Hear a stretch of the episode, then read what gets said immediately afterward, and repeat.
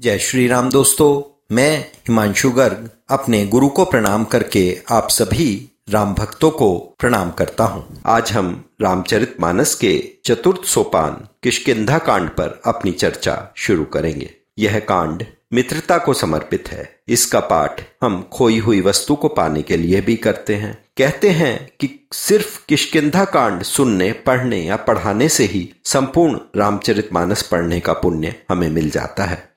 आज का हम्पी, जो कि कर्नाटक में है, रामायण काल में किशकिंधा कहलाता था। यह दंडकारणीय वन का हिस्सा था, तथा सुग्रीव की राजधानी भी थी। तो जय श्री राम बोलकर हम आज की चर्चा शुरू करते हैं। जय श्री राम। रामचरित मानस के सभी सोपान मंगलाचरण से शुरू होते हैं। तो श्लोक एक में तुलसीदास जी रामचंद्र जी व लक्ष्मण जी की पूजा करते हैं। इसमें तुलसीदास जी कहते हैं, कलयुग के मल को नष्ट करने वाले तथा जन्म मरण के रोगों को नष्ट करने वाले श्री राम व लक्ष्मण जी तथा सीता जी को प्रणाम करते हैं। श्लोक दो में, काशी में मुक्ति देने वाले, ज्ञान की खान पापों का नाश करने वाले, हलाहल को पीने वाले शिव जी व पार्वती जी को तुलसीदास जी प्रणाम करते हैं। श्री राम जी व लक्ष्मण जी सीता जी की खोज में आगे ऋषिमुख पर्वत की ओर बढ़ते हैं, जहाँ सुग्रीव का निवास है। ऋषिमुख पर्वत पर मातंग ऋषि का आश्रम था, जिन्होंने बाली को शाप दे दिया था कि उसके ऋषिमुख पर्वत पर प्रवेश करते ही उसकी मृत्यु हो जाएगी। सुग्रीव दोनों तेजमय भाइयों को देखता है और वह डरकर हनुमान जी से ब्राह्मण के रूप में जाकर उनके विषय में जानने को कहता है।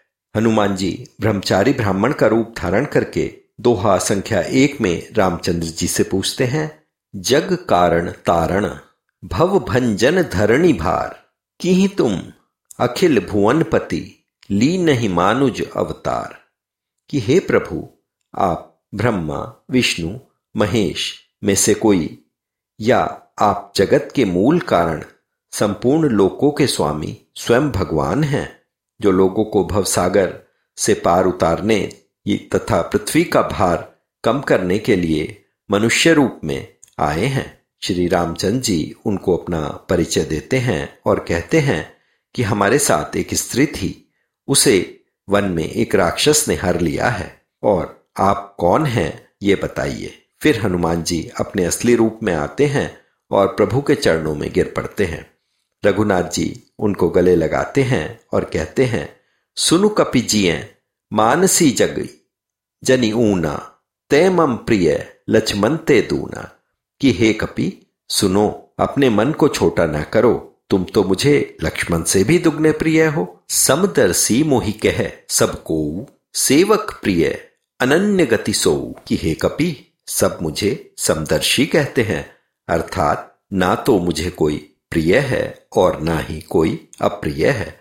परंतु मुझे केवल सेवक प्रिय हैं, क्योंकि सेवक अनन्य गति होता है। अनन्य गति, अर्थात मेरे अतिरिक्त उसका कोई और सहारा नहीं होता। हनुमान जी कहते हैं कि इस पर्वत पर सुग्रीव रहते हैं, वो आपके दास हैं। आप उनसे मित्रता कीजिए और उनको दीन जानकर उन पर कृपा कीजिए। दोस्तों हनुमान जी ने शिवजी के ग्यारहवें रुद्र अवतार के रूप में जन्म लिया था और रावण द्वारा अर्जित शक्तियों के कारण शिवजी भी प्रभु राम की मदद करने हेतु अन्य देवी देवताओं के साथ अवतरित हुए थे। प्रभु मिलन से, यानी अपने आराध्य के मिलन से जो अनन्य सुख हनुमान जी व श्री राम जी को मिला, उसका वर्णन शब्दों में नहीं किया जा सकता।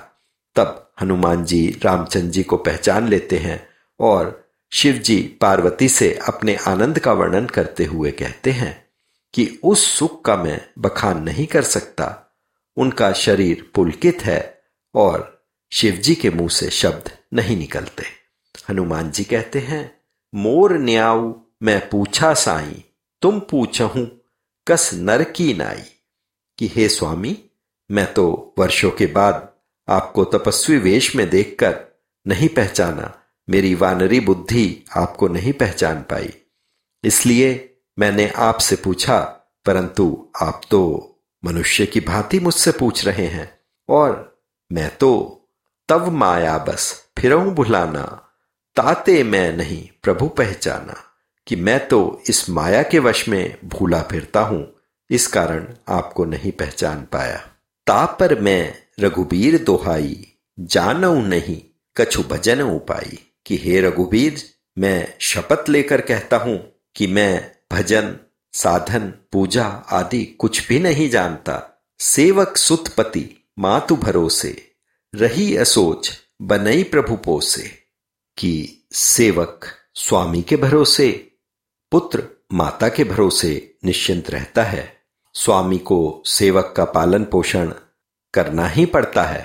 अब दोस्तों, यहाँ प्रश्न उठता है कि प्रभु के सेवक कैसे बने? यह तो बिल्कुल आसान है, बस अपने दैनिक कार्यों को अपना न समझकर, प्रभु का कार्य समझें और अपना गुणगान ना करें। जैसा वो रखे, वैसे ही रहें। भाई, मैंने ऐसा किया, मेरे ऐसे करने से ऐसा हुआ, इन वाक्यों को कभी दिल में भी ना लाएँ। दोस्तों, पूरे भाग में प्रभु ने कहीं ऐसा नहीं कहा कि आप अत्याचारों को सहे। फिर वो रघुनाथ जी को सुग्रीव के पास लेकर जाते हैं। दोहा चार में कहते हैं, तब हनुमंत, उभय दिशी की सब कथा सुनाई, पावक साखी दे करी जोरी, प्रीति दढ़ाई तब हनुमान जी ने दोनों ओर की सभी कथा सुनाकर, अग्नि को साक्षी रखकर, परस्पर दृढ़ करके प्रीति जोड़ दी। अर्थात अग्नि को साक्षी रखकर प्रतिज्ञा पूर्वक दोनों की मैत्री करवा दी। तथा सुग्रीव माता सीता के विषय में बताकर उनके द्वारा गिराया गया वस्त्र दिखाते हैं और रामचंद्र जी को मदद का आश्वासन देते हैं। कहते हैं, सीता जी, मिल जाएँगी। तोहा छह में सुग्रीव अपनी पूरी कथा रामचंद्र जी को सुनाते हैं कि वो और बाली भाई भाई हैं। एक बार मैं दानव का पुत्र मायावी ने बाली को ललकारा और दोनों में युद्ध शुरू हो जाता है। लड़ते लड़ते दोनों गुफा में घुस जाते हैं। तथा बाली सुग्रीव से कहता है कि यदि वो पंद्रह दिन में मायावी को मारकर उस गुफा से बाहर ना आए तो समझ लेना कि वो मारा गया है। तब सुग्रीव वहाँ एक माह तक रहते हैं, जब गुफा से बहुत बड़ी रक्त की धारा निकलती देखते हैं। तो वो बाली को मरा हुआ समझकर गुफा के मुख पर एक बड़ा सा पत्थर लगाकर लौट आते हैं। राज्य में वापस आने पर मंत्री उनको राजा घोषित कर देते हैं। जब वाली वापस आया तो उसको बहुत क्रोध आया। उसने सुग्रीव की चाल समझी और सुग्रीव को उसके मंत्रियों सहित वहाँ से राज्य से निकाल दिया और उसकी पत्नी को अपने पास रख लिया। तब से सुग्रीव ऋषिमुख पर्वत पर रहने लगा, क्योंकि ऋषि के शाप के कारण बाली वहाँ पर नहीं आ सकता था। रामचंद्र जी की बाहें भड़कने लगती हैं। कहते हैं, इतना अत्याचार! बाली को मैं एक ही बाण से मार दूँगा। दोहा सात, चौपाई एक में राम जी की प्रतिज्ञा है। जे न मित्र, दुख होई दुखारी, तिनही बिलोकत पातक भारी। कि जो लोग मित्र के दुख से दुखी नहीं होते, उनको देखने से भी पाप लगता है। यानी ऐसे व्यक्ति जो मित्र के दुखी से दुखी ना हो, उनको देखने से भी पाप दूसरे को लग जाता है। निज दुख गिरी, सम रज करी जाना, मित्रक दुख रज, मेरु समाना। कि अपने पर्वत समान दुख को धूल के समान समझना चाहिए, और मित्र के दुख को जो कि धूल के समान हो, उसको पर्वत के समान समझना चाहिए। श्री राम जी आगे मित्रता का धर्म बताते हैं। दोहा सात चौपाई दो में कहते हैं, कुपथ निवारी, सुपंथ चलावा, गुण प्रगट, अवगुण ही दुरावा। अर्थात, मित्र को बुरे मार्ग से रोककर, अच्छे मार्ग पर चलाएँ और उसके अवगुणों को छिपाकर, उसके गुणों को बखताएँ या बखान करें। चौपाई तीन में कहते हैं, देत लेत, मन संक न धरई, बल अनुमान सदा हित करई। विपत्ति काल सतगुण नेहा, श्रुतिकर संत मित्र गुण एहा। कि लेने देने में मन में शंका ना करें, अपने बल के अनुसार सदा मित्र का हित करें। विपत्ति के समय सौ गुना स्नेह करें। ऐसा वेद में श्रेष्ठ मित्रों के गुणों के विषय में कहा गया है। आगे कह, मृदु वचन बनाई, पाछे अनहित, मन कुटलाई, कि ऐसा मित्र, जो मुख के सामने कोमल वचन कहता हो, और पीठ के पीछे बुराई करता हो, तथा मन में कुटिलता रखता हो, ऐसे कुमित्र को त्याग देना उत्तम होता है। आगे दोहा पाँच में कहते हैं, सेवक सठ, नृप कृपण कुनारी, कपटी मित्र, सूल समचारी। की अर्थात मूर्ख सेवक, कंजूस राजा उल्टा स्त्री, कपटी मित्र, ये चारों पीड़ा देने वाले हैं। इनका साथ छोड़ देना अच्छा है। हे मित्र, अब मैं तुम्हारी सहायता करूँगा। फिर सुग्रीव, दुंदु भी राक्षस की हड्डियाँ व ताल के वृक्ष दिखाते हैं, जिनको रामचंद्र जी आसानी से उठाकर एक तरफ़ फेंक देते हैं। यह सब देखकर सुग्रीव को ज्ञान हो जाता है और दोहा सात चौपाई नौ में कहता है, ये सब राम, भक्ति के बाधक, कहे ही संत तब, पद अवराधक। कि संत कहते हैं कि सुख, संपत्ति आदि सब राम विरोधी हैं। शत्रु मित्र, सुख दुख जग माही, मायाकृत परमारथ नाही, कि जगत में जितने भी द्वंद्व हैं यानी सुख और दुख, मित्र और शत्रु, ये सब माया द्वारा रचित हैं। वास्तव में ये हैं ही नहीं। सुग्रीव की वैराग्य की बातें सुनकर प्रभु मुस्कुराकर कहते हैं, मेरा वचन झूठ नहीं होता। काकभूषणी जी गरुड़ जी को समझाते हैं, नट मरकट, इव सब ही नचावत रामु खगेश वेद असगावत कि हे गरुड़ जी, वेद कहते हैं कि मदारी के बंदर की तरह श्री राम जी सबको नचाते हैं। प्रभु राम सुग्रीव को बाली से लड़ाने के लिए ले जाते हैं। बाली यह सुनकर बहुत क्रोधित हो जाता है। उसकी पत्नी तारा उसके चरण पकड़कर उसको समझाती है कि वो सुग्रीव जी के साथ जो हैं, वो राम और लक्ष्मण हैं, जो काल को भी जीत सकते हैं। दोहा सात में बाली कहता है केह बाली सुनु भीरु प्रिय समदर्शी रघुनाथ जो कदाची मोहिमा रही तो पुनि हो सनाथ। हे डर जाने वाली प्रिय, रामचंद्र जी समदर्शी हैं। उनको ना तो कोई प्रिय है, ना कोई अप्रिय है। यदि वो मुझे मार भी देंगे तो फिर मैं परम पद पा जाऊँगा, जो कि साधुओं को भी आसानी से नहीं मिलता। और वो सुग्रीव की अच्छी तरह से पिटाई कर देता है।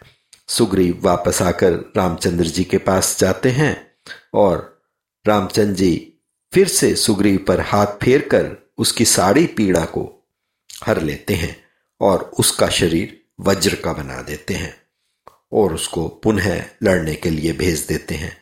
परंतु हृदय में भय होने के कारण सुग्रीव युद्ध में हार जाता है। तब रामचंद्र जी वृक्ष की ओट से युद्ध को देख रहे होते हैं और वो बाली के हृदय में एक बाण मारते हैं।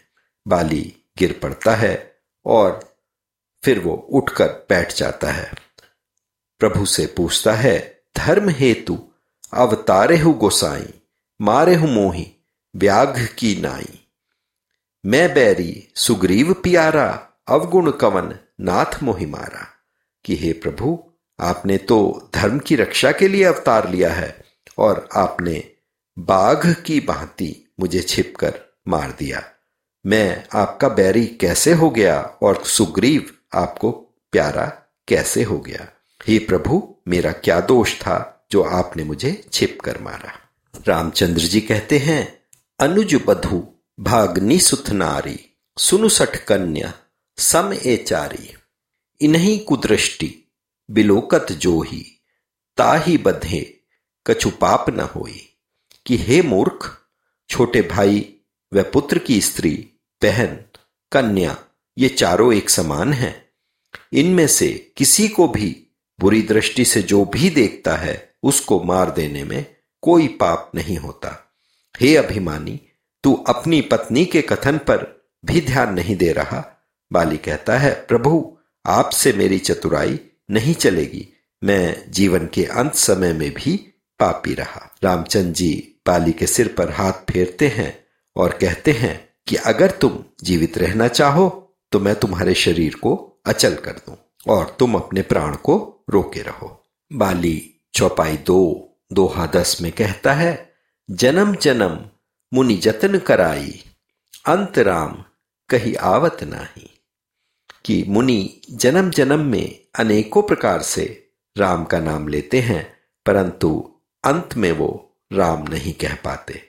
जासु नाम बल, शंकर काशी, देत सबही सब, देत सबही सम, गति अविनाशी, कि वो राम, जिनके नाम से शंकर जी काशी में सभी को मुक्त कर देते हैं, वो मेरे नेत्रों के सामने हैं, ऐसा फिर कभी नहीं हो सकता। अतः हे नाथ, अब मैं कर्मवश जहाँ पर भी जन्म लूँ, आपके चरणों में प्रेम करूँ और मेरे पुत्र अंगद को आप अपना लीजिए और बाली फिर अपना शरीर त्याग देते हैं। परंतु श्री राम बाली को मुक्त करके अपने परम धाम में भेज देते हैं। तारा विकल हो जाती हैं, तब रामचंद्र जी उसको ज्ञान देते हैं छिति जल पावक गगन समीरा पंच रचित अति अधम शरीरा, कि यह शरीर पंच तत्वों यानी पृथ्वी, जल, अग्नि, आकाश और वायु से रचा गया है, जो कि तुम्हारे सामने पड़ा है, और जीव जो कभी नहीं मरता। तो तुम किसके लिए रोती हो? रामचंद्र जी की वाणी से उसको ज्ञान मिल जाता है। और वह भक्ति का वरदान मांग लेती है।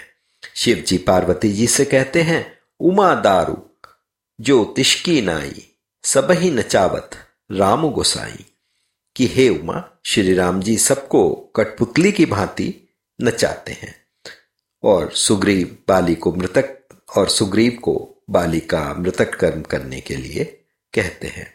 सुग्रीव को बाली का राज्य दे देते हैं। तथा अंगद को राजकुमार का पद दे देते हैं। शिव जी पुनः कहते हैं, उमा राम सम, हित जग माही, गुरु पितु मातु, बंधु प्रभु नाही। कि हे उमा, श्री राम के समान हित करने वाला गुरु, पिता, माता, भाई, स्वामी कोई भी नहीं है। सुर नर मुनि, सब कह है रीति, स्वार्थ लागे, करही सब प्रीति। कि देवता, मनुष्य, मुनि सब स्वार्थ के लिए प्रीति करते हैं, यानी सब स्वार्थ के लिए प्रेम करते हैं। अगली चौपाई में कहते हैं, जानत हूँ अस, प्रभु परिहर ही, कहे न विपति जाल नर पर ही। कि ऐसे लोग, जो प्रभु को जानते हुए भी छोड़ देते हैं, वो विपत्ति में क्यों नहीं पड़ेंगे? वो तो विपत्ति में पड़ेंगे ही। फिर प्रभु राम कहते हैं मैं तो चौदह वर्ष तक वन में रहने के लिए वचनबद्ध हूँ। और अब वर्षा ऋतु आ गई है, अतः मैं पास में ही प्रवर्षण पर्वत पर रहूँगा। वर्षा ऋतु बीत जाती है, शरद ऋतु भी आ जाती है। प्रभु अपनी लीला करते हैं और कहते हैं, सुग्रीव खजाना और नगर, स्त्री सब कुछ पा गया है, इस कारण मुझे भूल गया है। और जिस बाण से मैंने बाली को मारा, उसी से मैं सुग्रीव को मार दूँगा। तब शिव जी कहते हैं, हे उमा, जासु कृपा, छठही मद मोहा, ता कहूँ उमा कि सपने हूँ कोहा, कि जिनकी कृपा से मद और मोह छूट जाते हैं, उनको कहीं सपने में भी क्रोध हो सकता है। ये सब प्रभु की लीला है और केवल ज्ञानी ही यह सब समझ पाते हैं। लक्ष्मण जी गुस्सा करके चलते हैं तो रामचंद्र जी उनसे कहते हैं कि, हे लक्ष्मण, उनको केवल भय दिखाना और यहाँ ले आना। दोहा उन्नीस में किशकिंधा नगरी में हनुमान जी सुग्रीव को सामदाम दंड भेद की नीति समझाते हैं, जिससे सुग्रीव डरकर वानरों के झुंडों को दूत भेजकर पंद्रह दिन में बुलाने का आदेश देते हैं। तब लक्ष्मण जी नगर में आते हैं और उनके क्रोध से पूरी नगरी में भगदड़ मच जाती है। तब अंगद लक्ष्मण जी से क्षमा मांगते हैं। सुग्रीव दोहा बीस चौपाई चार में कहते हैं, नाथ विषय सम मद कछु नाही, मुनि मन मोह करही छन माही, कि हे नाथ, विषय यानी इंद्रियों द्वारा प्राप्त रस जैसे गंध, स्वाद, सुंदरता, स्पर्श आदि के समान कोई नशा नहीं है। और मैं तो जीव ठहरा, ये तो मुनियों के मन में भी मोह उत्पन्न कर देते हैं। और हनुमान जी सारी स्थिति लक्ष्मण जी को बताते हैं। सुग्रीव, अंगद व सेना सहित रघुनाथ जी के पास जाते हैं और प्रभु के चरणों में सिर निवाकर कहते हैं, अतिशय प्रबल देव तव माया, छूट ही राम, करहूं जो दाया। कि हे देव, आपकी माया बड़ी प्रबल है और यह आपकी दया से ही छूटती है। और मुनि, देवता, मनुष्य सब संसारिक विषयों के मद में है। यानी कि जैसे ही मैं माया के प्रभाव में आया, राम मुझसे दूर हो गए और मैं राम को भूल गया। और मैं तो कामी बंदर हूँ, जो स्त्री व अन्य सुख पाते ही राम को भूल गया। हे प्रभु, लोभ से मुक्ति सिर्फ़ आपकी कृपा से ही मिलती है। तब रघुनाथ जी कहते हैं, तुम प्रिय मोही भरत जी में भाई कि तुम मुझे भरत के समान प्यारे हो। और तभी बंदरों के झुंड के झुंड आने लगते हैं। सभी बंदरों से राम जी कुशलता पूछते हैं, क्योंकि शिव जी कहते हैं, विश्व स्वरूप व्यापक रघुराई, क्योंकि रघुनाथ जी सारे रूपों में सभी स्थानों पर उपस्थित होते हैं। सुग्रीव सबको भिन्न भिन्न दिशाओं में सीता जी की खोज में भेज देता है। और सारे श्रेष्ठ योद्धा, नल, नील, जामवंत, हनुमान जी को दक्षिण दिशा में सीता की खोज के लिए भेज देते हैं। सुग्रीव दोहा तेहिस चौपाई दो में कहते हैं, भानुपीठ से अई उर आगी, स्वामी ही सर्व भाव छल त्यागी, कि सूर्य का पीठ से तथा अग्नि का हृदय से, यानी कि सामने से। कि सूर्य का पीठ से सेवन करना चाहिए, अग्नि का सामने से सेवन करना चाहिए। परंतु स्वामी की सेवा या कार्य छल छोड़कर मन क्रम वचन से करनी चाहिए। यहाँ यह शिक्षा मिलती है कि हमें अपना कार्य मन, क्रम और वचन से करना चाहिए। आगे दोहा तीन में कहते हैं, तजी माया से अय परलोका। मिट ही सकल भव भंजन सोका। कि माया, यानी विषयों से प्रेम छोड़कर भगवान के धाम की प्राप्ति के लिए हमें यत्न करना चाहिए, जिससे जन्म मरण के सभी शोक हमारे समाप्त हो जाते हैं। देह धरे कर यह फलु भाई, भजिय राम सब काम बिहाई। कि हे भाई, देव इस देह को धारण करने का एक ही कारण है। कि कामनाओं को छोड़कर हम श्री राम का भजन करें। और सबसे अंत में रघुनाथ जी हनुमान जी को आशीष देकर अपनी अंगूठी उतार कर देते हैं। उनको समझाते हैं कि तुम सिर्फ़ सीता जी को समझा देना, मेरा बल और प्रेम कहकर शीघ्र लौट आना। दोस्तों दोहा तेईस चौपाई छ से स्पष्ट है कि प्रभु राम ने, कि प्रभु राम सब कुछ जानते हैं और वो हनुमान जी से भी सिर्फ़ सीता जी की खोज करवाना चाहते हैं। सभी बंदर भूखे प्यासे होकर थक जाते हैं। तब हनुमान जी एक को एक गुफा नज़र आती है। सभी बंदर सीता जी को ढूँढने में लग जाते हैं और भूखे प्यासे होकर थक जाते हैं। तब हनुमान जी को एक गुफा दिखाई देती है और वो उसको सभी को दिखाते हैं। सब उस गुफा में चले जाते हैं। वहाँ पर एक तपस्विनी स्त्री बैठी होती है। वह सबको रसीले फल व जलपान कराती है तथा सबको समुद्र के किनारे पहुँचने का मार्ग दिखाकर प्रभु राम के पास चली जाती है। वहाँ उनसे अचल भक्ति मांगकर वह बद्री का आश्रम चली जाती है। समुद्र के किनारे सारे वानर, अंगद आदि शोक में बैठ जाते हैं कि अब सीता जी को कहाँ ढूंढे। तब जामवंत अंगद को दुखी देखकर कहते हैं, दोहा छब्बीस चौपाई छह में, तात राम कहूँ नर जनी मानहु, निर्गुण ब्रह्म, अजित अजय जानहु, कि हे भाई, श्री राम कोई मनुष्य नहीं है उनको निर्गुण ब्रह्म, अजय अजन्मा समझो, और हम बड़े भाग्यशाली हैं।